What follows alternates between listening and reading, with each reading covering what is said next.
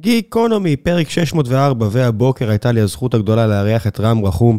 רם הוא מהנדס תוכנה, אקס גוגל, שבשנתיים וחצי האחרונות מקדיש את הזמן שלו למחקר סביב אינטליגנציה מלאכותית, ובאופן פרטני, אינטליגנציה מלאכותית עם מספר סוכנים שמשתפים פעולה אחד עם השני למען מטרה גדולה יותר. זה נשמע מפוצץ, אבל בפועל זה כן, זה די מפוצץ וזה רעיונות מרתקים שעוסקים בהם כמה מטובי החוקרים בתחום, ורם כמי שלא מגיע אפילו עם הרקע האקדמי, פשוט עם סיפור מדהים של אדם. שפשוט יוצא מהתלם ומחליט לעשות את מה שמעניין אותו, לחקור, לקפוץ ראש לתוך הבריכה האינסופית הזו של ידע שרק מחכה להתגלות. אז דיברנו על אינטליגנציה מלאכותית, על המחקר הספציפי שלו, על האינטראקציה שלו עם החוקרים של DeepMind בלונדון, ועל כל מיני מושגי יסוד בעולם הזה, ועל כל מיני רעיונות כאלה ואחרים. בסופו של דבר, זו סוג של המטרה שלשמה הקמנו את גיקונומי כבית לשיחות בדיוק מהסוג הזה. ובהמשך החודש יהיה גם שיחה עם אחד הפרופסורים הידועים בעולם למתמטיקה, מרקוס דה סוטי, שיגיע לדבר, שם השיחה תהיה באנגלית, על אינטליגנציה מלאכותית ויצירתיות, אז זה יופי של הכנה לקראת השיחה ההיא. ולפני שנגיע לפרק עצמו, אני רוצה לספר לכם על נותני החסות שלנו. והפעם, נותני החסות שלנו זה חברת קייטו נטוורקס. אם אתם זוכרים, גור שץ, ה-CTO ואחד הפאונדרים של החברה, התארח פה בגיקונומי לא מזמן וסיפר על האתגרים הבלתי נתפסים שהם מנסים לעשות, שזה בעצם אומר להמציא מחדש את הצורה שבה רשתות תקשורת עובדות ופועלות בחברות מודרניות, וכמובן שזה לא רק הוא שם בחברה, כי לצידו יש את אחד מהיזמים הכי מפורסמים ומוערכים בעולם ה cyber security העולמי כנראה, שלמה קרמר, שהיה שותף מייסד ב Check Point ו Imperva, וזה באמת אחד מהאנשים הכי מוכרים ומוערכים בעולם, וזו גם אחת מהסיבות שהם הצליחו להביא את Cato Networks למקום כל כך מרשים ביחסית כל כך מעט זמן. מדובר על חברה שגייסה יותר מחצי מיליארד דולר לפי שווי של שניים וחצי מיליארד דולרים. יש שם כמעט 700 עובדים היום, רוב ההנהלה יושבת פה בארץ, מה שאומר שאם תגיעו לעבוד שם, גם יהיה לכם הזדמנות לעבוד לצד כמה מהשמות הכי בולטים בעולמות ה cyber security. אבל אני לא סתם מספר לכם על כל מגוון התפקידים שהם מחפשים לאייש, אלא על תפקיד אחד ספציפי. product marketing director, תפקיד מאוד מאוד חשוב עם המון המון אחריות אישית. אם לכם יש את היכולת להפוך פיצ'רים לסיפור ולתרגם את מה שהפיתוח עושים לצרכים של הלקוחות, שווה לכם להיכנס לאתר של קייטו ולבדוק את המשרה הזו, ktonetworks.com careers, תגיעו לשם. ואם אתם יכולים, אם אתם מאמינים שיש לכם את היכולת להצטרף לארגון כל כך מוצלח, שמתחרה בענקיות הכי גדולות בעולם, פאולו אלטו, סיסקו, AT&T, אם אתם חושבים שאתם יכולים להצטרף לנבחרת מנצחת כזו, כנסו, תגישו את המועמדות שלכם ותגידו שהגעתם דרך גיקונומי.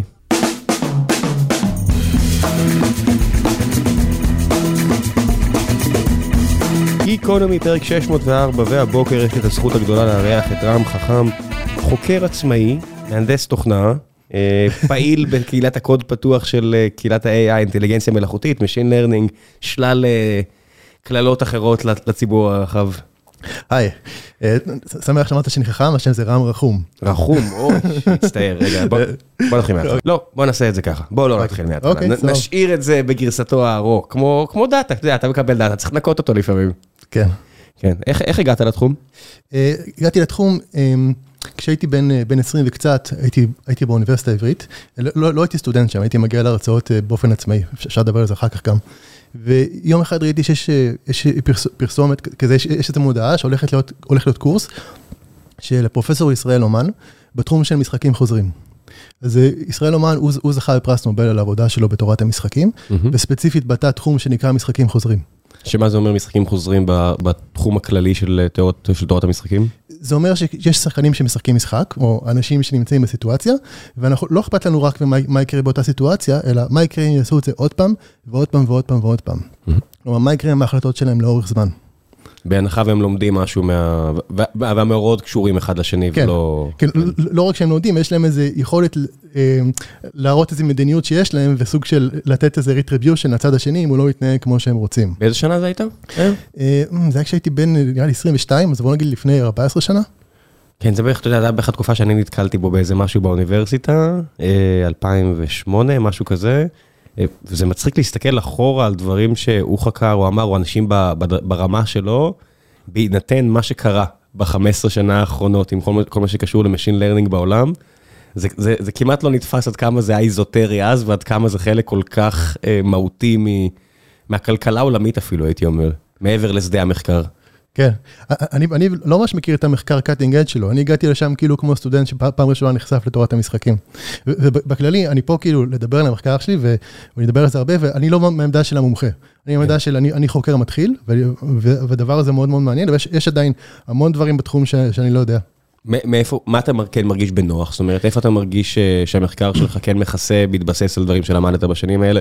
עבדת בגוגל, עשית לא מעט בקריירה? כן, אז הייתי מהנדס תוכנה הרבה שנים, אז אני מרגיש שזה ה-safe space שלי, מהנדס תוכנה, ובשנתיים וחצי האחרונות אני עובד על המחקר, והתחום שאני יכול להרגיש שאני קצת מומחה בו, זה Multi-Agent Reinforcement Learning. אז בוא נפרק את זה דבר דבר, כן. כן.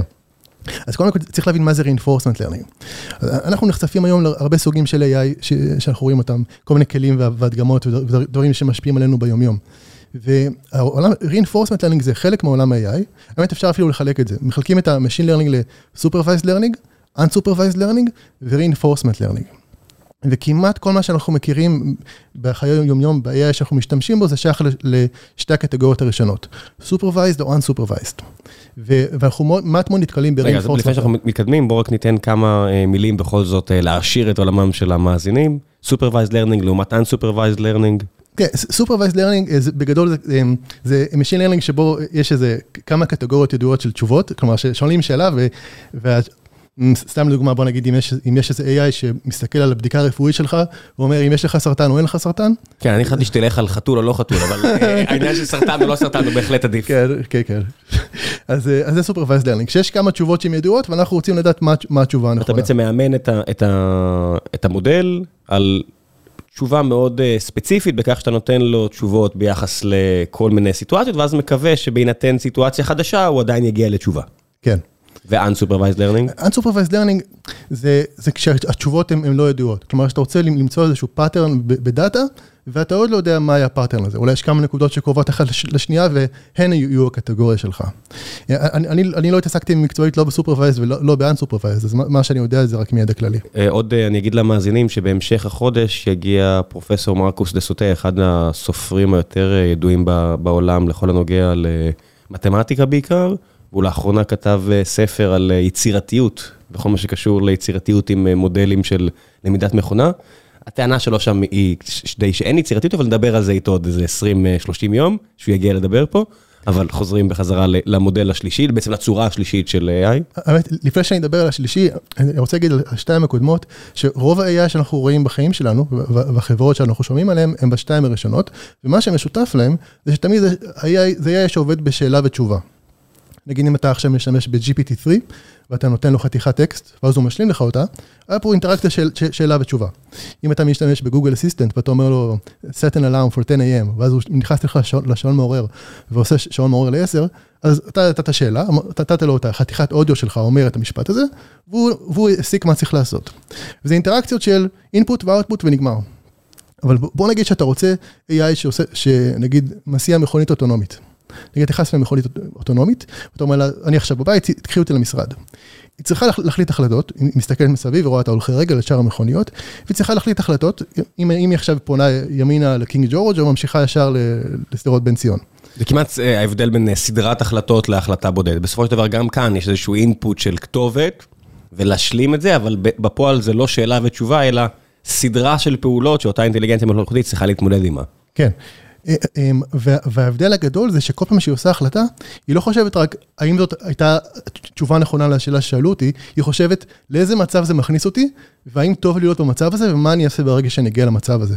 כלומר, דרך אחרת לחשוב על זה, זה ש-reinforcement learning, בניגוד לכל שאר ה-machine learning שאנחנו מכירים, זה AI שמחליט החלטה, ואז היא מתמודד עם ההשלכות של ההחלטה שהוא החליט. כן, הוא מנקה, אם אתם מכירים קצת מודלים של שח או גו באינטליגנציה מלאכותית, בעצם אתה נותן דירוג לכל מצב חדש של הלוח, וכל מהלך שאתה עושה בעצם מייצר את המציאות החדשה, שהיא המצב החדש עם דירוג חדש, וככל שאתה הולך יותר עמוק בגרף הזה של אפשרויות, הסיכוי שלך לנצח הוא טוב יותר. כן, זה זה נכון. אז כנ"ל גם של דבר לכל אחת מהסיטואציות האלו. זה נכון, אבל הקושי הגדול שיש כאן, בניגוד ל machine learning שאנחנו מכירים, זה שהדירוג של המצב שאנחנו מגיעים אליו, הוא תמיד יהיה הדעה שלנו. כלומר, מערכת reinforcement learning יכולה להסתכל על המצב שהיא מתמודדת איתה, בין אם זה מכונית אוטונומית בכביש שרואה הולכי רגל, או, או um, AI שמשחק שח ורואה את המצב של לוח שח, והוא יכול להעריך עד כמה המצב הזה טוב לו, אבל זה תמיד תהיה הדעה, הדעה שלו. אף פעם לא תהיה איזו תשובה אובייקטיבית של עד כמה המצב הזה טוב בשבילו, ובלתי אפשרי להגיע לזה. וזה חלק ממה שעושה את התחום הזה כל כך מאתגר. כן, העניין הזה שבלתי אפשרי, למרות שזה מצב דטרמיניסטי כמו בשח, אה, זה, זה, ש- זה סוגיה מעניינת, אבל בהינתן כל מיני נכון, אה, נכון. הנחות בסיס כאלה ואחרות, נל, נלך עם זה. כן, אתה- צודק. כן, אז בוא נחזור בסוף לעול- לעולם האמיתי, ו, ולאיפה שאתה הגעת, אה, מה בכלל הצית בך את הרצון לחקור? זה- מאז שהייתי ילד חשבתי שאני אהיה מדען. אה, זה נראה לי מאוד מעניין, והמציאות משכה אותי להיות מתכנת, כי שם, שם יותר קל ויותר כסף ויותר יותר זורם. ולפני לפני שנתיים וחצי, הייתה תקופה, תקופה שהייתי בין עבודות, אמרתי, יש לי כמה חודשים לעשות דברים בשביל הכיף. אז, אז למדתי Machine Learning, לא ידעתי כלום על AI קודם. עשיתי מין, בשביל הכיף עשיתי מין גרסה פשוטה של גוגל לנס. כזה משהו עם הטלפון שאתה מכוון, והוא אומר לך איזה אובייקט זה. עשיתי את זה, זה היה סופר מגניב. אז אמרתי, בוא נחבר את זה עם מה שלמדתי פעם אצל ישראל אומן לפני 15 שנה, ונראה אם אני יכול לפצח את זה. אה, אז מאז שעשיתי את זה, הבעיה הזאת תפסה אותי חזק. זה באמת הדבר, זה נהיה הדבר הכי מרתק שאי פעם עבדתי עליו, ואני פשוט לא מסוגל לשחרר. אז אמרתי, מה, מה הגדרת הבעיה בעצם? לא, אני, אני אסביר. האמת, האמת, עכשיו זה הסבר ארוך. אה, דיברת, דיברת, טוב, קודם כל תן את זה בקצר ואז בארוך. בקצר, המטרה זה לקחת כמה סוכנים של AI, שהם סוכנים, סוכנים שמחליטים החלטות, סדרה של החלטות אה, בסביבה לא ידועה, ולראות אם הם יכולים להיות חברים. לראות אם יכול, הם יכולים אה, להיות באינטראקציה ביחד, שקצת דומה לאיך שבני אדם הם באינטראקציה ביחד. תסביר. אמ, אז, אז אה, האמת, עכשיו אני אלך אחורה. דיברת קודם על שח, אז, אז בוא נדבר על, על כחול עמוק. אה, לפני 25 שנה בערך, אה, מהנדסים ב-IBM בנו את כחול עמוק, שזה מחשב שמשחק שחמט בצורה מאוד טובה. עבדו על זה, אני, חושב, 15 שנה. והמטרה הייתה לראות אם אפשר לעשות מחשב שמשחק שח בר- ברמה שיכולה לנצח את אלוף העולם. בסוף הם, הם הצליחו וב-97 הם ניצחו את גרי קספרוב וזה אירוע מכונן של, אה, של עולם ה-AI. אז זה, זה סוג של reinforcement learning, ומאז ב-25 שנה שעברו היו הרבה התקדמויות, ואחת מהן זה, זה שעכשיו ה-AI יכול לשחק משחק בלי שיגידו לו מה המשחק. כלומר, זה, זה לא שעושים AI שתפור לשח, אלא עושים AI שיכול לשחק משחק, זורקים אותו בתוך משחק, לא אומרים לו מה החוקים אפילו, פשוט זורקים אותו על זה, הוא משחק לבד, משחק את המשחק מיליון פעם, עד שהוא מבין איך, איך משחקים, ואז הוא מנצח. לצורך העניין, הגרסאות האחרונות של AlphaGo אה, עברו ל-reinforcement learning, שהם ניצחו בסופו של דבר את הטורניר המפורסם, זה לא היה כך, ועכשיו זה ממש כך. זאת אומרת, הם התחילו ממודלים מסורתיים של בוא נראה, נראה לו למודל מיליארדי או מאות מיליוני דוגמאות, והוא ינצח את אלוף העולם בגו, מה שהיה מהפכה עצומה, כי זה משחק עוד יותר מורכב משח, ועכשיו הם הראו שאפשר להגיע לרמה כל כך גבוהה, גם עם התחלה של טבולה ראסה, של כן. אין, אין, אין, הנה פשוט תתחיל לשחק עם עצמך, תעשה איטרציות מול עצמך ונראה למה תגיע. כן, הגרסה הראשונה של AlphaGo זה לדעתי גם reinforcement learning, אבל לא self-play. נכון. כלומר זה מה שנקרא offline נכון, נכון. reinforcement learning, ואז זה היה AlphaGo Zero, שזה כבר self-play, כלומר הוא לא לומד משחקים של אחרים, ואז זה נהיה אה, אחרי זה, סליחה, זה AlphaGo, ואז AlphaGo Zero, ואז Alpha Zero, ואז Mu Zero. שזה, שזו הגרסה האחרונה שלהם, שפשוט מתחילה מלשחק עם עצמה לחלוטין. כן, והשתמשו בה לא רק למשחקים, זהו, אנחנו הולכים להגיד את המילה מש- משחק הרבה היום, וכשאומרים משחק, לפעמים אני מתכוון משחק כמו שחמט או, או, או דמקה או מריו, ולפעמים זה כל סיטואציה שהיא מתמטית כמו משחק. כלומר, מצב שבו אתה מחליט החלטה, והחלטה מובילה אותך למצב חדש, ואולי הוא יהיה טוב בשבילך ואולי הוא רע בשבילך. אז חלק מזה זה משחקים, חלק מזה זה מכונות, מכוניות אוטונומיות, זה יהיה, יהיה גם אה, כל מיני מכונות במפעלים. MuZero הזה, לפני חצי שנה בערך DeepMind שחררו מחקר שבו הם השתמשו ב MuZero כדי לש- לשפר את, אה, את הביצועי הדחיסה של יוטיוב ב-4%. כלומר, הם, הם איכשהו הפכו את האלגוריתם דחיסה של יוטיוב למשהו שהוא כמו משחק. שהוא צריך להחליט החלטות בכל רגע באיזה bit rate אני דוחס. אז כל דבר שאפשר לנ- לנסח אותו כסדרה של החלטות ומצבים, זה משהו שאפשר לקרוא לו משחק. אז כל, כל פעם שנגיד משחק בפודקאסט הזה, זה לא רק, לא רק משחק, כל סיטואציה שבה מחליטים החלטות. כל עוד יש חוקים כלשהם. כן. אז בוא, בוא נחזור בחזרה עכשיו למחקר. cool. אני רק מזכיר איפה היינו, ניסית לעשות Google Lens, אמרת אוקיי, בוא נעשה את זה אולי מבוזר, כמה קליינטים שמסתכלים אולי על אותו אובייקט, ובוא נראה אם יכולים להיות חברים, מה זה בעצם אומר חברים? בוא נשים את ה Google Lens בצד, והאמת אני רוצה לדבר קצת על מריו. אז ראיתי הדגמה של AI משחק מריו. כן, שאחד הסרטונים היותר מטורפים, שאם יצא לכם להסתכל, אני אחפש את הלינק, אני אצרף את זה לפרק, פשוט AI מתחיל לשחק מריו, מזיז אותו, נפסל, מזיז אותו, נפסל, מזיז אותו, קופץ, ידה ידה ידה, אחרי מספיק איטרציות, מסיים את השלב בצורה מושלמת. כן, וההדגמה הזאת העיפה לי את הראש. זה משהו שהוא מדהים אותי, ראינו הרבה הדגמות מטורפות ב-AI בשנים האחרונות. GPT-3 שכותב טקסט כמו בן אדם, ודלי 2 שמצייר תמונות, וגיטאב קו-פיילוט שגיליתי אותו לאחרונה, והוא כתב לי חלק מהקוד שהשתמשתי בו במחקר. אבל כל הדגמות האלה מדהימות, אבל ההדגמה של מריו הפתיעה אותי בקטע אחר. כי כל ההדגמות האלה, הם איכשהו, AI מנסה לחקות בן אדם. מנסה לראות את התרבות שלנו, איך אנחנו תופסים תמונות וטקסט וקוד, ומנסה לעשות כמונו. אז כשאני רואה את AI משחק מריו, או כל משחק אחר, אז אני רואה כאילו AI שהוא כמו יצור חי קצת. כלומר, הוא לא מנסה להיות כמו בן אדם, פשוט זרקנו אותו בסביבה שהוא לא, לא מכיר אותה, הוא לא יודע מה קורה שם, הוא עושה דברים, מנסה משהו, אם מצליח לא עושה את זה שוב, עד שהוא, עד שהוא, עד שהוא מצליח לשרוד. זה הדבר שמעיף לי את הראש. כשאני רואה את זה, אני ישר חושב, אוקיי, יש פה מריו אחד, אני רוצה עשר מריו. מה, מה יקרה אם יהיו עשר מריו, אם כל אחד, כל אחד מהם נשלט על ידי AI, כל אחד מנסה לשרוד, והאם הם ימצאו אחד את השני, והאם הם יהיו חברים. כן, כי זה מצחיק, כי בסופו של דבר אנחנו רואים את זה פעם אחרי פעם, שבעיות יכולות להתחיל נורא נורא פשוטות, זאת אומרת, לא יודע, לחזות תנועה של גוף אחד, קל, בסדר, מתמטיקה פיזיקה מהמאה ה-17, לחזות שניים, קשה הרבה יותר, אבל פוצח, לחזות שלוש, בום, בלתי אפשרי. כן, כן. וזה חוזר על עצמו בהרבה מאוד סיטואציות, יש הרבה מאוד אלגוריתמיקה, נגיד בתורת הגרפים, תעשה את זה עם איזושהי בעיה, עם 45 קודקודים סביר, 55 קודקודים, אה, אין מספיק מחשבים בעולם, מצטערים. כן. זה, זה, זה ככה, זה קומפלקסיטי נהיה, זה, זה משהו שמופיע בהרבה מאוד בעיות בעולם האמיתי, וככל שתוסיף יותר סוכנים, ואנחנו רואים את זה גם עם uh, ניהול של חברה אנושית.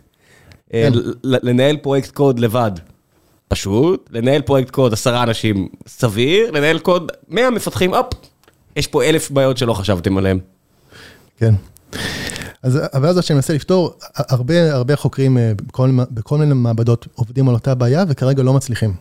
ב DeepMind ו OpenAI ו Meta AI וכל מיני אוניברסיטאות, הרבה חוקרים מנסים להגיע למצב שהסוכנים משתפים פעולה ומתקרבים לזה, הם עושים דברים שכמעט אבל זאת עדיין בעיה לא פתורה. זאת אומרת, שאתה אומר בעיה לא פתורה, זה אומר שאף אחד לא הוכיח שעם מספר רב של סוכנים אפשר להגיע לפתרון טוב יותר מאשר אה, סוכן אחד? לא, לא, זה, זה, זה לא זה בדיוק.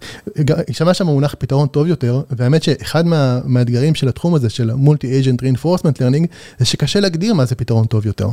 כי הרי אנחנו לא ניקח חמישה סוכנים וניתן להם לבצע עבודה, נשווה אותם לעבודה של סוכן אחד. כי זה, זה קצת לא פייר, זה להשוות תפוחים ותפוזים. לא, אתה, אתה אמור שהם יהיו יותר טובים מחמישה סוכנים, זאת אומרת שאחד פלוס אחד יהיה שווה שלוש ולא שתיים. כן, אנחנו כרגע בקושי מצליחים לגרום להם לא לרצוח אחד את השני. כן, בגלל זה אני אומר, אם שני סוכנים עושים אחד וחצי, אז לא הרווחנו. ושוב, זו אותה בעיה שאנחנו מכירים מהעולם האנושי, שאנחנו יודעים שעשרה מפתחים לרוב לא עושים עבודה, עושים עבודה שהיא כמו של שמונה, אם היינו עושים את זה לבד, כי יש פה כבר בירוקרטיה שאנחנו צריכים לשלם עליה. אחד כבר יהיה, אחת תהיה המנהלת, ועוד אחד יעשה כבר כלים למפתחים, ונשארנו עם רק שמונה שכותבים קוד, ככה זה. כן. אבל הרווחנו יותר כוח עבודה. כן. אבל איך זה קורה בעולם ה-AI?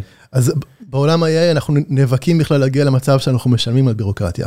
כלומר, אנחנו לא מצליחים לגרום להם להגיע להבנה של יש מולי עוד מישהו, אם אני אהיה נחמד אליו, הוא יהיה נחמד אליי חזרה. תורת המשחקים בלי בני אדם. כן. אז הדבר הזה של אם אני נחמד אליי, יהיה נחמד אליי בחזרה, זה נקרא הדדיות או reciprocity. בעולם תורת המשחקים, בעולם של דילמת האסיר, זה נקרא tit for tat. ואנחנו יודעים ממחקרים בשנות, בשנות ה-80, שברגע שיש הדדיות באוכלוסייה, tat או reciprocity, ברגע שיש הדדיות, ואם אנחנו, אם, אם הסוכנים יכולים להעתיק את ההתנהגות אחד של השני, הדדיות, הדדיות מנצחת. התנהגות כזאת של אם בן אדם טוב אליי, אני טוב אליו בחזרה, ברגע שיש מסה קריטית שלה באוכלוסייה, היא משתלטת על כל האוכלוסייה. אבל אנחנו לא מצליחים להגיע למסה הקריטית הזאת. אנחנו לא מצליחים להביא את הסוכנים האלה למצב שהם מבינים אם אני אהיה טוב לאחר, הוא יהיה טוב אליי. אנחנו מקווים שברגע שהם יבינו את זה, כל הקלפים ייפלו והם ישר הבינו איך לעשות קבוצה ביחד ולתקשר ולעשות... הבעיה כרגע נמצאת במצב של שני קליינטים? של שני אייג'נטים? או הבעיה פתורה עבור שניים? הבעיה תקרה לך גם עבור שתיים וגם עבור עשר. אז אין בעצם סיבה לחקור עשרה קליינטים. יש סיבה, כי חלק ממה שאולי יכול להוביל לפתרון זה partner selection. כלומר, אולי אם יש שתיים, ואז אחד מהם מניאק, אז לשני אין מה לעשות. אבל מה ההגדרה? בסוף מניאק זו תכונת אופי.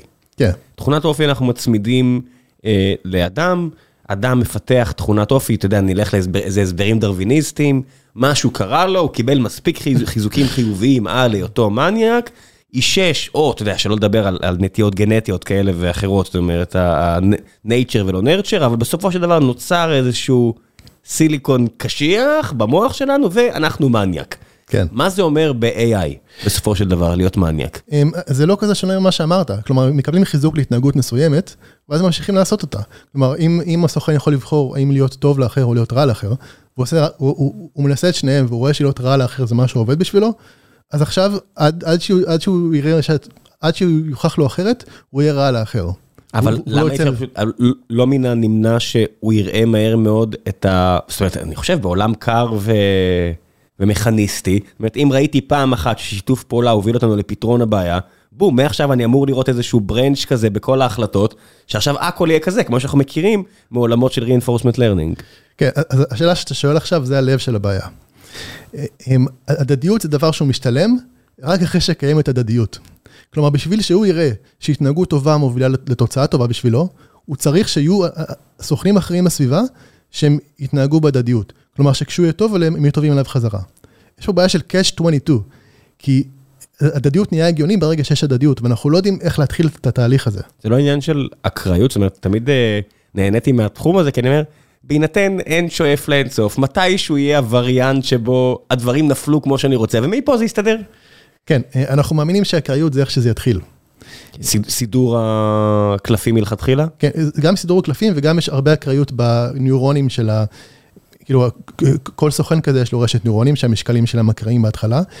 אז ויש לו בדרך כלל גם exploration factor שיש לו כמה אקראיות בהחלטות שלו. בוא שנייה רק נסביר למה אני אומר.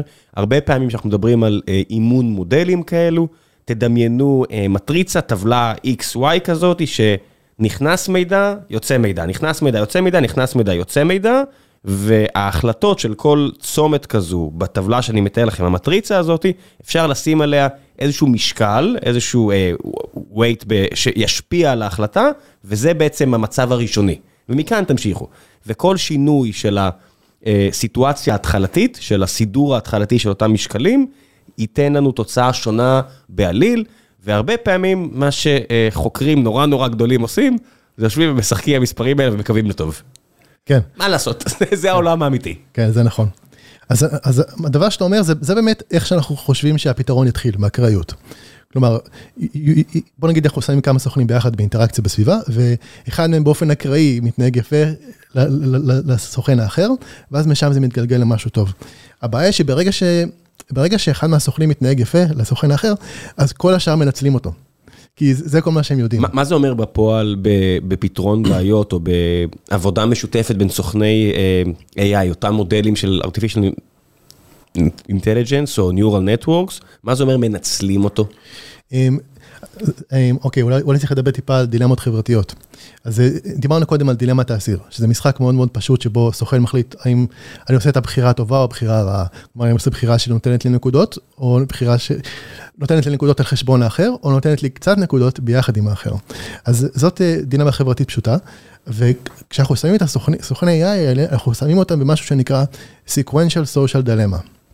זה, זה, זה מונח שהומצא ב DeepMind על ידי ג'ואל לייבו ועוד חוקרים. אז אני, האמת, בואו גם אספר היסטוריה שלי קצת. כשעבדתי בגוגל, אז פגשתי את אדגר, אדגר דואנייז גוזמן, שהוא חוקר ב DeepMind. אז דיברתי עם חוקר אחר בשם גיאורג אוסטרובסקי, שהוא גם חוקר ב DeepMind, ושאלתי אותו כל מיני שאלות והצגתי לו על המחקר שלו, ואז אמר לי, שמע, הדברים שאתה רוצה לעשות זה מאוד דומה למה שאדגר עושה, אז בוא דבר עם אדגר. פגשתי את אדגר, ואמרתי... הוא גם יושב בלונדון שם עם כולם? כן, בלונדון. ב DeepMind כמעט כולם בלונדון, הם לצערי פחות תומכים בעבודה מרחוק, ואני מאוד מאוד מקווה שהם יפתחו סניף בתל אביב מתישהו. אני לא הייתי עוצר את הנשימה על זה, אבל בסדר. כן. למה אגב? נורא קשה לגייס פה אנשים מתאימים, זאת אומרת, על כל בן אדם מתאים שיש פה, התחרות היא לא נורמלית, וזה תחום עם חסם כניסה כזה, שהשוק הישראלי פחות מתאים לו. זאת אומרת, אנחנו נורא טובים בדברים שנורא מהר אפשר לשנות את ה... את האופי שלנו, זאת אומרת, אתה יודע, יצא מובייל, הנה כולם הפכו להיות מפתחי מובייל. אבל בתחום הספציפי הזה, ובטח האנשים ש DeepMind מחפשים, אתה רוצה את האנשים שנשארו באקדמיה עשר שנים, אתה רוצה את החבר'ה ששקדו והימרו על התחום הזה והלכו עליו כמו שאהידים עד שהם נהיו ממש טובים בו. וזה סתם, ה gut feeling שלי, איך שאני מכיר פה את השוק, זה פחות מתאים. זאת אומרת, בהינתן, אם אנחנו חוזרים למה שהיה לנו, בהינתן סיטואציה אחרת, סידור שונה של הנתוני כניסה, זה כן יכול לעבוד, ואנחנו רואים את זה בהנדסת חומרה בארץ. הנדסת חומרה היא מהבחינה הזאת היא מאוד דומה ל-ML ו-AI, אבל בגלל שכבר יש פה תעשייה וכבר יש פה הצלחות גדולות, יש מספיק תמריץ לאנשים ללכת ללמוד חשמל ופיזיקה, כמו שאני מכיר, חשמל מתמטיקה, הרבה, הרבה חבר'ה, ואפילו תואר שני ושלישי, ואז להשתלב. אבל ML עדיין אנחנו בחיתולים, והפער שיש כרגע מבחינת איכות בחוץ, אין לנו את היתרון היחסי כמעט. זה, זה התיאוריה שלי. זהו, סגרתי סוגריים. אני מבין. כן. אז פגשתי את אדגר, שהוא חוקר ב DeepMind, דיברתי איתו, ישר, ישר נהיינו חברים. המשימה שלי מאוד דומה למשימה שלו, רק שהוא יותר רואה את זה בזווית ביולוגית, ואני יותר בזווית סוציולוגית. הוא עובד על הפרויקט של הקיפול חלבונים? לא, לא, לא, קיפול חלבונים זה לא reinforcement learning, עד כמה שאני יודע. אז מה הוא עושה שם בעצם, מה זה אומר שהוא רואה את זה במובן ביולוגי? אז הוא הוא עובד שם בצוות של ה-multi-agent reinforcement learning, שזה אגב, זה עדיין נישה בתוך העולם של ה-reinforcement learning. אה, לא זוכר אם אמרנו את זה מפורשות. ה-multi-agent אוקיי, reinforcement learning זה כל מה שקשור בלפתור משחק או או סיטואציה שבה צריך להחליט החלטות, ומולטי אג'נט זה זה העובדה שיש כמה AIs, כמה סוכנים שונים שעושים את זה. אז הוא שם בצוות של המולטי אג'נט reinforcement learning, שאני מכיר משם אולי 4-5 אנשים, לא יודע כמה אנשים בסך הכל, אולי 10. ואז הם הם, הם עושים כל כל המחקר שקשור בדילמות חברתיות. הדבר שאדגר ספציפית דוחף זה מחקר שקשור לאפליה. הוא רוצה להשתמש ב-reinforcement learning כדי להבין את התופעה של אפליה בבני אדם ולהבין איך אנחנו יכולים להיות פחות מפלים כחברה. אוקיי, זה זה מסוג הדברים שרק גוגל יוכל לממן. כן, זה נכון. כן. אז הוא יותר, יש לו יותר רקע בביולוגיה והוא רוצה יותר, שאלתי מה הכוונה בדיוק לכיוון הביולוגי, הוא מאמין שהדבר שיקדם את התחום הזה, זה לקחת דברים שלמדנו מהעולם הביולוגיה, על אבולוציה, ולראות איך אנחנו גורמים לזה לקרות ב-AI. הוא המליץ על ספר שנקרא The Major Transitions of Evolution, שניסיתי לקרוא בו פרק אחד ונשברתי, זה ספר מאוד קשה, דורש רקע בביולוגיה, אבל אבל מי שיכול מהמאזינים... אם אתה יכול להשאיר את הלינק, נשים, אני בטוח שיש מבין המאזינים חבר'ה גם עם רקע ביולוגי שינסו. כן, אז הוא הוא, הוא מאמין שאם נבין את הלקחים מהספר הזה וננסה לממש אותם ב-AI, אז זה זה מה שיקדם אותנו. אז הצוות שלו, הם הם, הם עושים מחקרים בתחום של מולטי אג'נט, זה זה קצת קצת דומה למטרות שלי, אני בטוח שהם יציגו את זה קצת אחרת. איך מתחילים? זאת אומרת, על מה הם הם בודקים? הם בודקים על uh, סמך משחקים פשוטים כמו דילמת האסיר, ומנסים למצוא את המודלים שיעבדו, או או מה? אוקיי, הובלת אותי בדיוק לנושא שהתחלתי קודם. אז לפני כמה שנים, ג'ול והחברים שלו, הם הם דיברו על משהו שנקרא sequential social dilemma, דילמה סדרתית נגיד, או SSD בקיצור. והם בעצם אומרים, במשך עשרות שנים בתורת המשחקים השתמשו בדילמות חברתיות פשוטות, כמו דילמת האסיר, כדי לחקור שיתוף פעולה. הם אומרים, אנחנו רוצים משהו אחר. אנחנו רוצים דילמה חברתית, אבל, אבל לא, לא שכל שחקן מחליט, ישר מחליט, האם אני עושה, האם אני בוחר את הבחירה הטובה או הבחירה הרעה, אלא דילמות חברתיות שיותר כמו משחק מחשב, שהשחקן מסתובב בעולם ועושה דברים, וסך כל ההחלטות שלו קובעות האם הוא מועיל לשחקנים האחרים או לא. כלומר, משהו, הם אומרים, זה בעצם יותר דומה לדילמות חברתיות בעולם החי.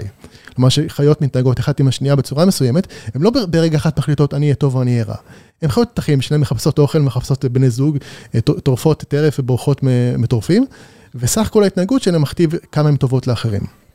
אז הם רוצים להביא את זה לעולם של ה-AI. על מה, מהו בסיס הניסויים? זאת אומרת, על מה עובדים בפועל? בעצם חלק גדול מהמחקר זה להמציא משחק, או להמציא סביבה שבה הסוכנים מסתובבים, להמציא, כלומר, את החוקים של מתי הם מקבלים נקודות, מה טוב להם, מה רע להם, לראות את ההתנהגות של הסוכנים שם, ולראות האם יש התנהגות מעניינת. עכשיו, אולי אני אומר את זה באיזשהו מקום, אתה חושב, זה קצת באוויר, כלומר, קצת קשה למצוא פה, כאילו, קצת קשה להגיד פה איפה ההצלחה. נכון, כי אם הצלחתי לפתח את המשחק הזה, ואז הצלחתי לאמן מודל, ואני אומר, הנה, תראו, פיתחתי הדדיות, הפחד הוא, זאת אומרת, שאני שומע את זה מעט, אני אומר, אז אנשים יגידו, אוקיי, ו? כן. זאת אומרת, מה, מה הוכחת? זה קצת מזכיר לי כמו ביולוגים שמראים, תראו, יש אלטרואיזם אצל הטרמית האפריקאי הספציפי, ואז כולם כזה, זה בשער בארץ, ואז אתה אומר, אוקיי, and. היי חבר'ה, לפני שנחזור לפרק הזה, אני רוצה לספר לכם על חברת Cato Networks, שאחד מהמייסדים שלה, גור שץ, התארח לאחרונה פה בגיקונומי, ו Cato מחפשת לאייש עכשיו את אחד מהתפקידים הכי נחשקים פחות או יותר בתעשייה, בטח בעולם ה product marketing, הם מחפשים לאייש את משרת ה product marketing director. אם יש לכם את ה-state of mind הדרוש, אומץ, נחישות, הרבה אמונה עצמית שאתם יכולים לעזור לחברה נפלאה כמו קייטו, חברה שגייסה יותר מחצי מיליארד דולר לפי שווי של שניים וחצי מיליארד, ולעזור להם להתחרות בחברות הכי גדולות ומצליחות בעולם הזה, כמו פאולו אלטו, כמו סיסקו, כמו AT&T, אם אתם חושבים שאתם מתאימים למשרה הזו, הגישו את המועמדות שלכם ב-katonetworks.com careers, ובואו תצטרפו לנבחרת מנצחת של יותר מ-700 עובדים, עם כמה מהאנשים הכי טובים ומוערכים בתעשייה, אם זה שלמה קרמר, אחד מהמייסדים, שהיה מאחד המייסדים גם של Check Point ו Imperva בעברו, ולא סתם הוא הלך על אתגר כל כך משמעותי. אז אם מעניין אתכם להצטרף, הגישו מועמדות, תגידו שהגעתם דרך גיקונומי, ושיהיה המון בהצלחה לכם ולהם. כן. מה, מה, הקטע? כן, זה, זה נכון. אז applications, האמת ה applications, אוקיי, יש, יש פה בעצם דבר שאמרת אפשר לחלק, לחלק אותו לשתיים. applications, כלומר בשביל מה זה טוב, ומדדים ברורים להצלחה, שזה גם חשוב. כי חוקרים הולכים להשקיע, להשקיע את הזמן שלהם במחקר מסוים, רק אם אפשר, רק אם יכולים לפרסם מחקר ולהראות שהם הצליחו, להראות איזה מספר של הנה, שיפרתי את הביצועים ב-7%. או לחילופין, איזשהו קידום מתמטי, פיזיקלי, זאת אומרת, פאול ארדוש היה ידוע בכך שזה אנפליקטיב, אבל הוכיח אין סוף משפטים בכל מה שקשור לתורת הגרפים. הוכחות מתמטיות, זה, זה אני יכול, אתה יודע, להבין. מה פה בעצם, זה בסוף יהיה מאמר שמראה מה, שהם הצליחו לפצח הדדיות? אנחנו מקווים, האמת, רגע, אני רוצה לדבר על זה על פי החלוקה של השתיים שאמרתי. אז בוא, בוא נדבר על applications, אז העולם של מכוניות אוטונומיות זה, זה, זה, זה מקום טוב ל application של multi-agent reinforcement learning. יש לך מכונית בכביש שנוסעת, בוא נגיד, אתה נמצא במכונית אוטונומית, והיא צריכה להחליט בשבילך איך היא נוסעת כדי להגיע הכי מהר, ולהגיע בלי מהמורות בכביש ובלי לעשות תאונה. ותוך כדי יש מכוניות אחרות בכביש שלהם יש גם אינטרסים, והאינטרסים הם לא זהים. וכאן הדדיות יכולה להיות חיי אדם. כן. אני בכלל לא מתעסק במכונות אוטונומיות, אני, אני, אני לא שם. יש פה כמה כאלה, אורי דנינו היה פה לא מזמן, והחבר'ה של פורד פה, הם, הם מנסים לעשות את זה, ונראה לי שהם דברים הרבה יותר ארציים מאשר מה שאתה ציינת, אבל אולי גם. יש עוד כמה שימושים, כמו יש, יש רובוטים שסוחרים בשוק ההון, שהם גם סוכנים שמחליטים החלטות, והרבה פעמים הם מתחרים אחד עם השני על אותה מניה. כן, שזה... אפשר להריץ ביחד מניה כאלגוריתם, למה לא? הנה הדדיות. כן. כן. ועוד אפליקציה שמאוד מעניין אותי, זה התחום של AI alignment.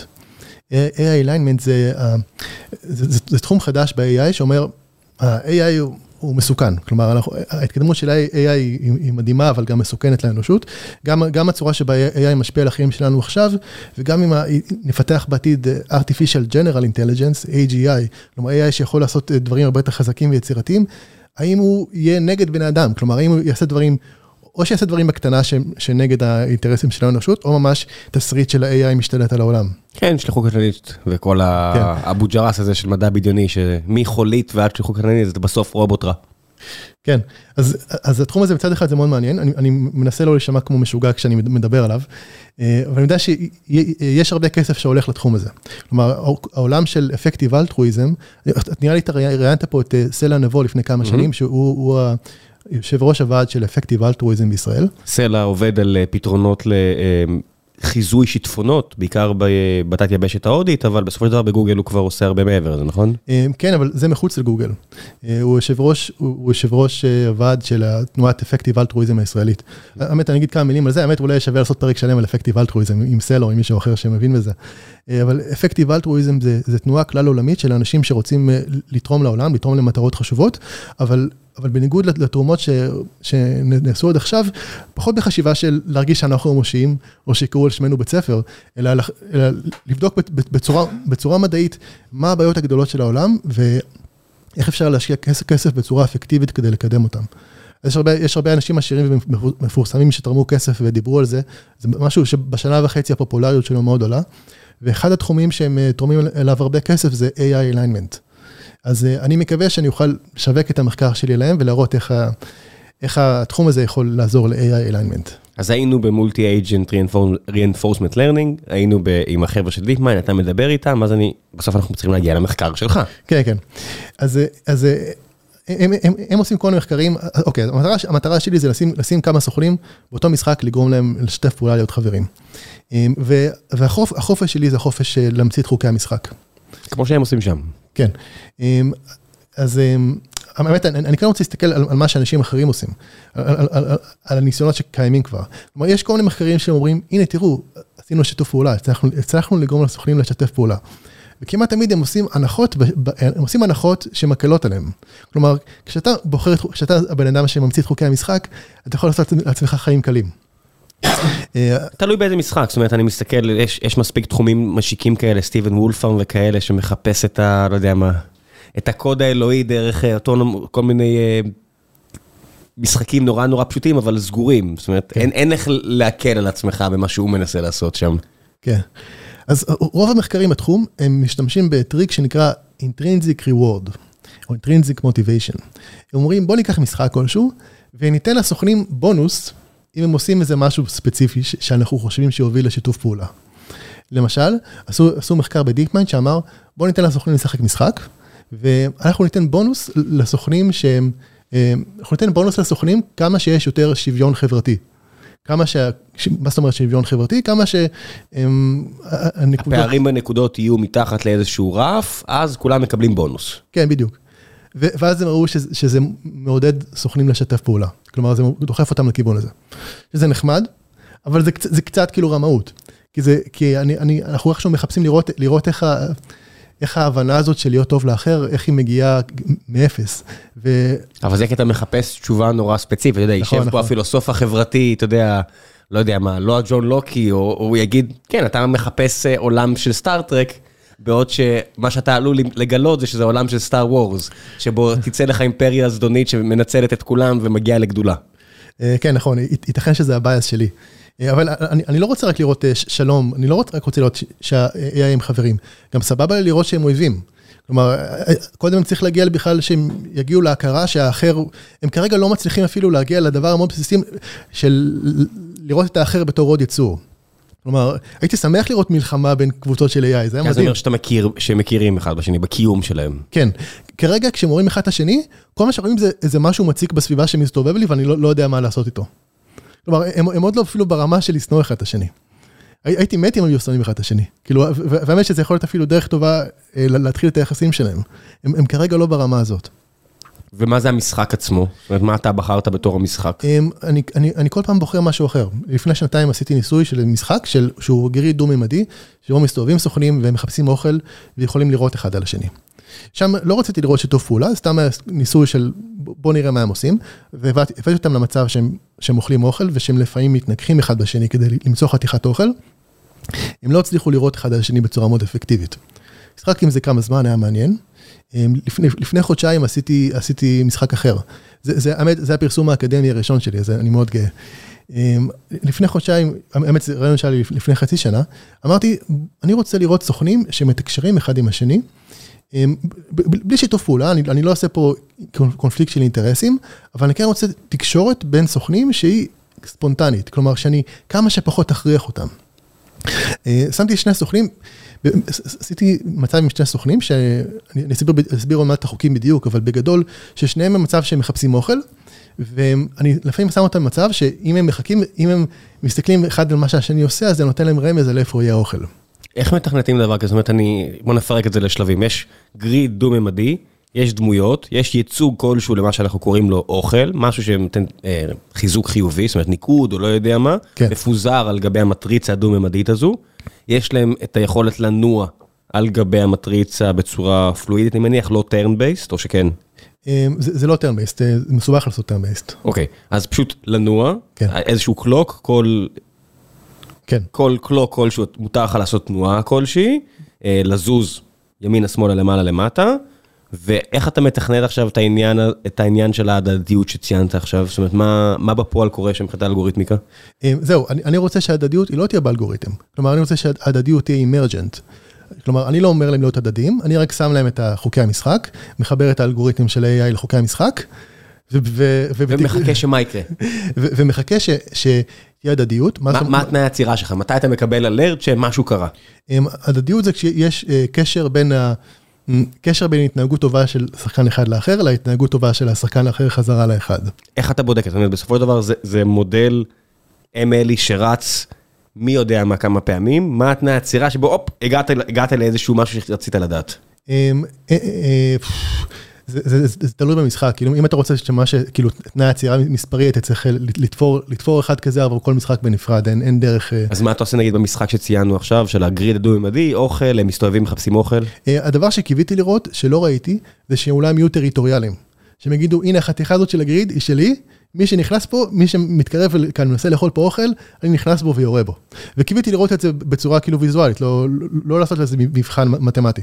אני לא מבין, אתה מסתכל, אתה אומר, אוקיי, סידרת את תנאי ההתחלה, תכננת את המשחק, עכשיו אתה מתן לו להתחיל, אתה פשוט מסתכל עליהם? כן, עכשיו זה המחקר שעשיתי לפני שנתיים בתור הניסוי הראשון שלי בתחום, כן? אז אם הייתי עושה מחקר רציני, אז זה היה כאילו תנאי יותר מתמטי וגרף והכל. ולראות את זה קורה, לא יודע מה, איקס מיליון פעמים, ואז לראות כמה פעמים קרה ככה, כמה פעמים קרה ככה. כן, כן, בדיוק. אוקיי. הדבר שתיארתי לך זה הניסוי מלפני שנתיים. והניסוי שעשיתי עכשיו, לפני חודשיים, זה היה פחות בקטע של הדדיות, יותר בקטע של שיתקשרו אחד לשני. כלומר, לקחתי שני סוכנים שהם רוצים לאכול אוכל, וכל אחד מהם מסתובב על, יש לו עשרה תאים, כלומר, שורה של עשרה תאים, יש את הסוכן העליון שמסתובב בין עשרה תאים, בשורה העליונה, ויש הסוכן בשורה התחתונה, שהם גם מסתובב בין עשרה תאים, הם לא יכולים להגיע לאותו מקום, וכל פעם אני שם תפוח במקום אקראי אחר. כלומר, אני יכול לשים תפוח בתא מספר 3 בשורה העליונה, ותפוח בתא מספר 3 בשורה התחתונה, והקטע הוא שאני אומר רק לאחד מהם איפה תפוח. אני אומר, נגיד, רק לסוכן העליון. מה זה אומר אומר? זה אומר, תלך איקס צעדים ימינה או שמאלה ו... לא, אני לא אומר לו ללכת, אני אומר לו, יש שם תפוח. כלומר, לניורונים שלו אני נותן קלט של, הנה בנקודה הזאת יש תפוח, תעשה מה שבא לך. אז די מהר הם לומדים לאכול את התפוח. כאילו, זה אנחנו יודעים שסוכני reinforcement learning מאוד מהר יכולים לנצח במשחק פשוט. של הנה התפוח, לך לתפוח. אז הם ילכו פעם אחרי פעם לתפוח, כי זה קיבל את החיזוק החיובי שלו. כן. והדבר שקיוויתי לראות זה, שאחרי כמה זמן, הסוכן שלא רואה את התפוח, גם ילך לתפוח אפילו שהוא לא רואה אותו, כי הוא רואה את הסוכן האחר. מה זה אומר רואה? רואה זה אומר, ש, זה אומר שזה חלק מהקלט שהולך לרשת ניורונים שלו. כלומר, ברשת ניורונים שלו יש לו קלט שבו הוא רואה את המצב של העולם, שבמקרה הזה זה עבור כל תא, האם יש שם תפוח שאני רואה. או דמות. או דמות, כן. או, או, או, או, או בננה, שזה השלב הבא של הניסוי. זאת אומרת, על כל, בעצם על כל קלוק, אתה נותן את כל המצב של המפה? כן. כאינפוט לשניהם? כן, כן. לאינפוט לשני, בעצם. כן, זה כאילו דבר שאמרת עכשיו, זה סטנדרט ב-reinforcement learning. כאילו בכל reinforcement learning תמיד נותנים את המצב השלם של העולם לכל דמות. בכל פעם, בכל סיבוב כזה נקרא לזה. כן. במה משתמשים בעצם? זה מה זה טנספלו? מה אתה משתמש בעצם כדי... יצא להשתמש גם בטנספלו וגם בפייטורץ', אבל הם יותר מתחת למכסה המנוע. יש כמה... זה משנה מה יש מתחת למכסה המנוע מבחינת תוצאות? אני לא ברמה שאני יכול לעשות לך השוואה ממש ביניהם. יצא להשתמש בשניהם. מה כרגע, על מה אתה כרגע עובד? אתה שומר אמונים לגוגל או שפייטורץ' כמו כולם? לאט לאט עוברים ל PyTorch, אבל האמת שאני משתמש בספריות שהן בתוכן משתמשות ב PyTorch וב TensorFlow, אז אין לי הרבה בחירה. עד עכשיו השתמשתי בספרייה שנקראת PettingZoo, ניסיתי אותה פעם ראשונה, ועכשיו אני מנסה אחת אחרת שנקראת RLlib, שאמרו לי, לי שאנשים ממש אוהבים אותה.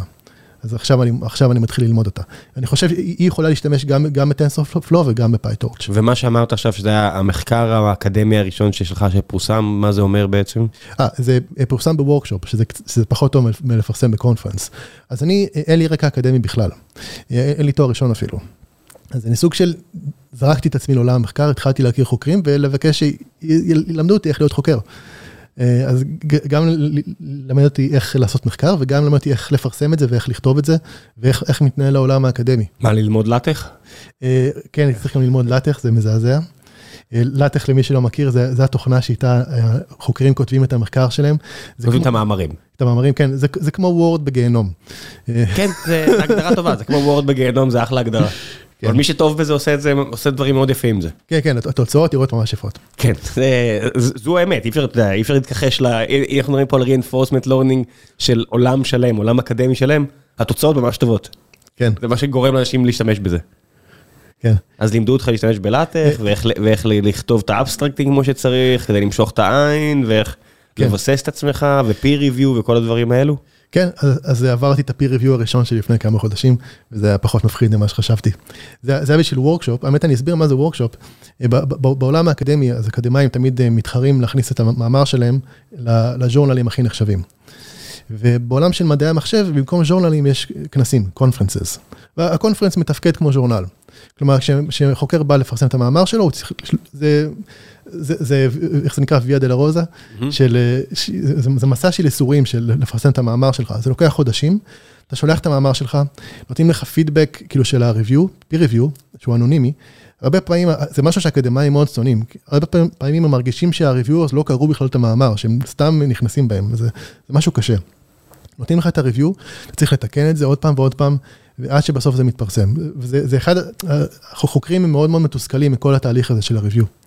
אז זה, זה, זה, זה, זה העולם של הג'ורנלים וה conferences, וה workshop זה משהו, workshop זה משהו מעניין.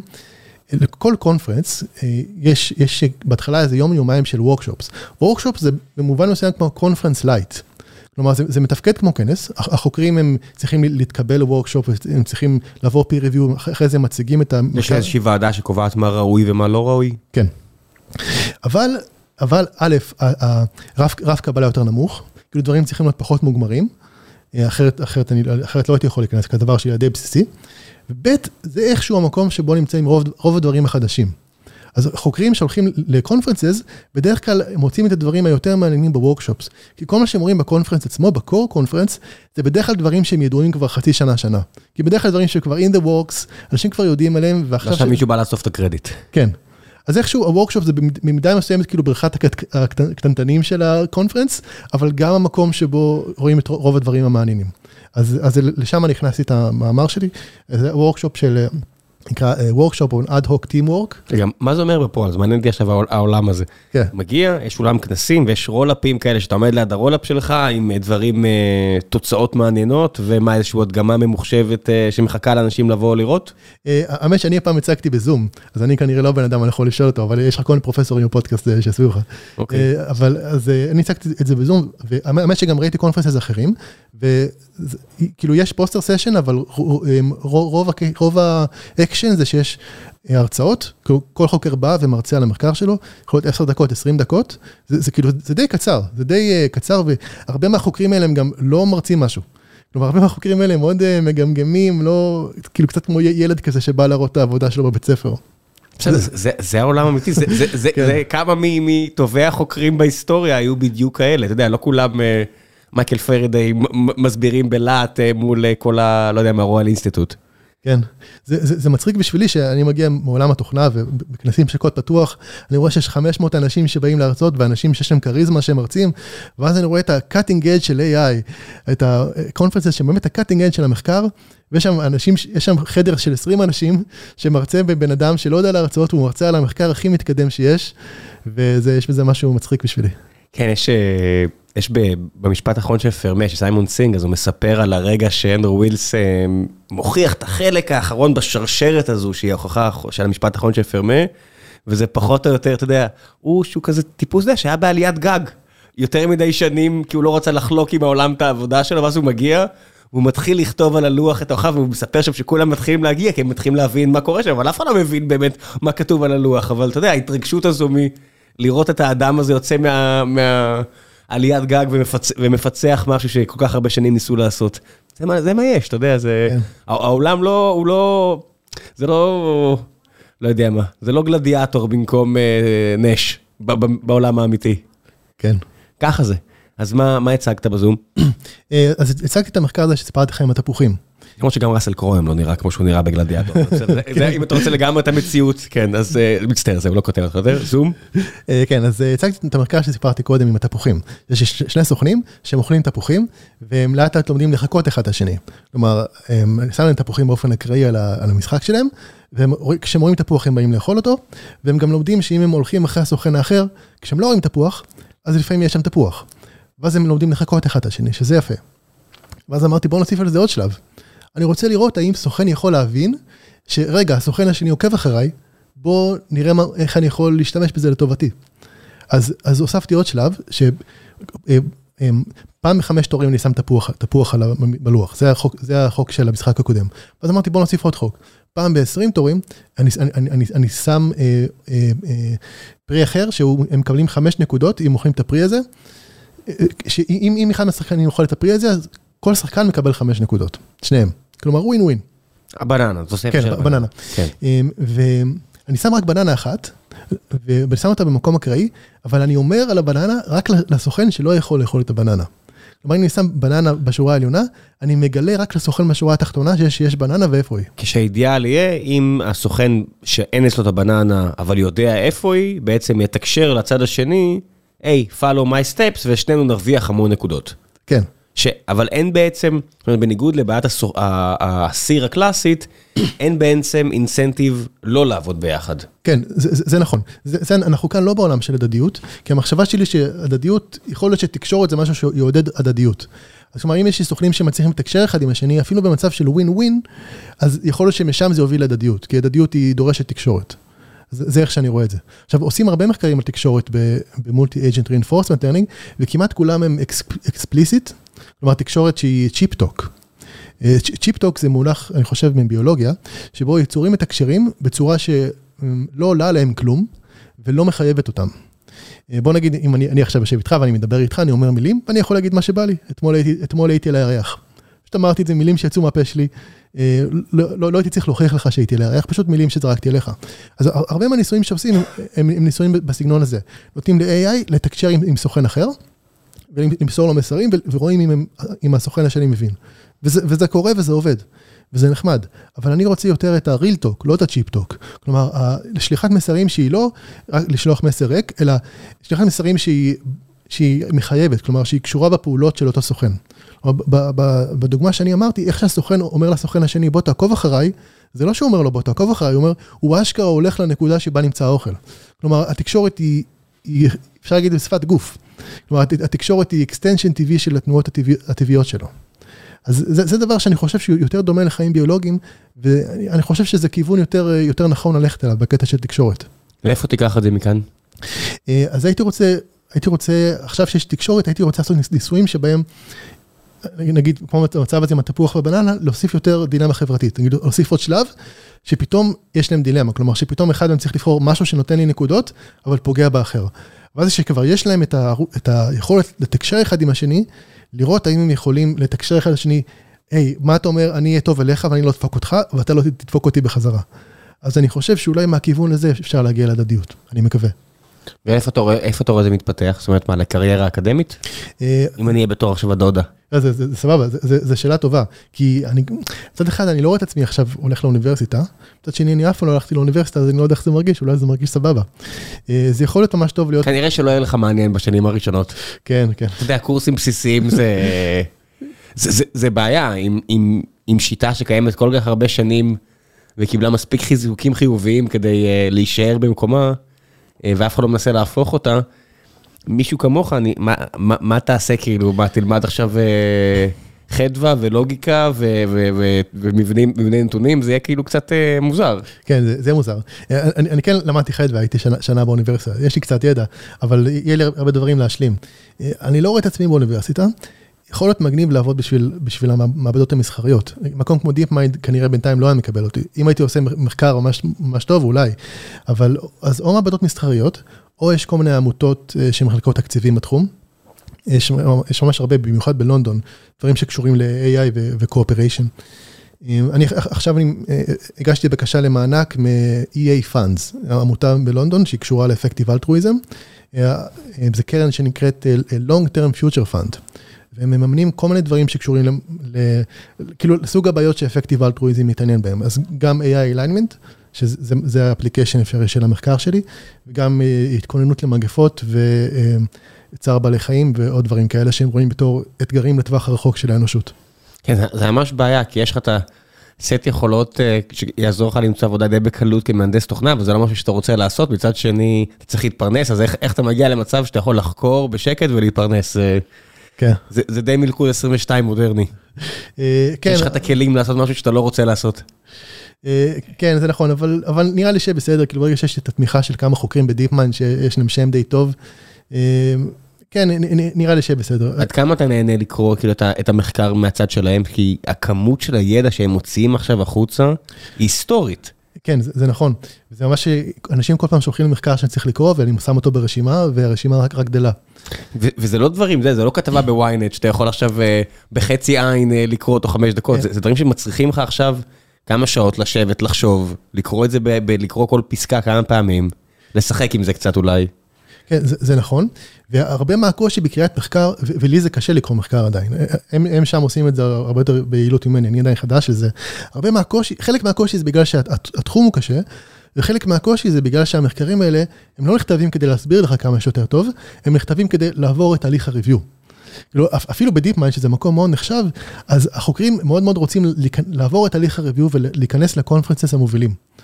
אה, שזה... זה... כי זה ה incentive. כן, זה ה incentive. לא יעזור כלום, אתה יודע, עולם האקדמיה די רקוב מהשורש מהבחינה הזו. כן. אה, אבל יש מחקרים שיותר כיפים, יש כאלה שפחות. לפני שבוע אה, שלחו לי מאמר של תום שול וגיאורג אוסטרובסקי ב DeepMind, מאמר ב-reinforcement learning, שאשכרה היה כתוב בצורה שאני מרגיש שבא לו להסביר לי את מה שקורה. אז uh, אני מאוד מקווה שה, שהסגנון הזה יותר ייכנס לעולם של המחקרים שם. גם הסגנון כתיבה שהוא ברור וגם לשתף את הקוד בצורה שקל להשתמש בה, שזה משהו שהעולם האקדמי עשה מאוד מאוד לאט. כלומר, עצם העובדה שעכשיו אתה קורא מאמר מ-DeepMind או מ-OpenAI, ויש שם ריפו בגיטאב של קוד שאתה יכול להריץ, שמראה לך את התוצאות, אז זה טוב. כרגע, בדרך כלל הקוד הזה מאוד לא ידידותי. כלומר, מאוד קשה להפעיל אותו, אבל זה שהוא בכלל שם, זה התקדמות, התקדמות גדולה של העולם האקדמי. וגם זה, זה שבתוך המחקר יש סרטוני יוטיוב, יש היום יש לך מחקר שאתה קורא אותו, בתוך המחקר כתוב, הנה סרטון יוטיוב שמראה את הניסוי הזה, זה, זה, זה ממש פינוק שלא היה פעם. לא, לא היה, זו התקדמות די גדולה, אנשים לא מעריכים עד כמה זה שונה ממחקרים רגילים שבהם, אה, לך תמות. כן. האמת שיש שני ז'אנרים של סרטוני יוטיוב כאלה. יש את אלה שהם בתוך המחקר, שהם יחסית אה, מינימליסטיים, כי הם, רוצים להיות יותר כמו גרף מאשר כמו ממש סרטון עם קריינות, ויש את הסרטונים שהם עושים אה, ליד המחקר. שזה, זה, זה דבר שאני אוהב, גם DeepMind וגם OpenAI, אז בשנים האחרונות כשהם משחררים מחקר, אז הם עושים גם את המחקר שהוא מגיע ב-PDF אקדמי שקשה לקרוא, וליד זה בלוג פוסט שהוא יותר ידידותי, וליד זה לפעמים סרטון יוטיוב עם קריינות מקצועית והסבר לקהל הרחב, שזה מדהים. יש, יש סרטון ממש טוב בתחום של מולטי אג'נט RL מ-OpenAI, חפשו אותו, זה נקרא, האמת עדיף שאני פשוט אשים לו לינק, כי קשה למצוא אותו. שלח לי כל לינק שתרצה, כן. אני אשים גם עשרה. יש סרטון מדהים של ניסוי של OpenAI, שמראים שתי קבוצות של סוכנים שמשחקות אה, מחבואים. וקבוצה אחת מנסה לתפוס את הסוכנים מהקבוצה השנייה. כן, מתי שהיה פה לא מזמן אצל דורון, וגם uh, פעם עשייה, הוא תמיד מראה את הסרטון הזה בהדגמות שלו, אה, מתי מעליית המכונות, וזה פשוט מפוצץ את השכל לראות את הדבר הזה.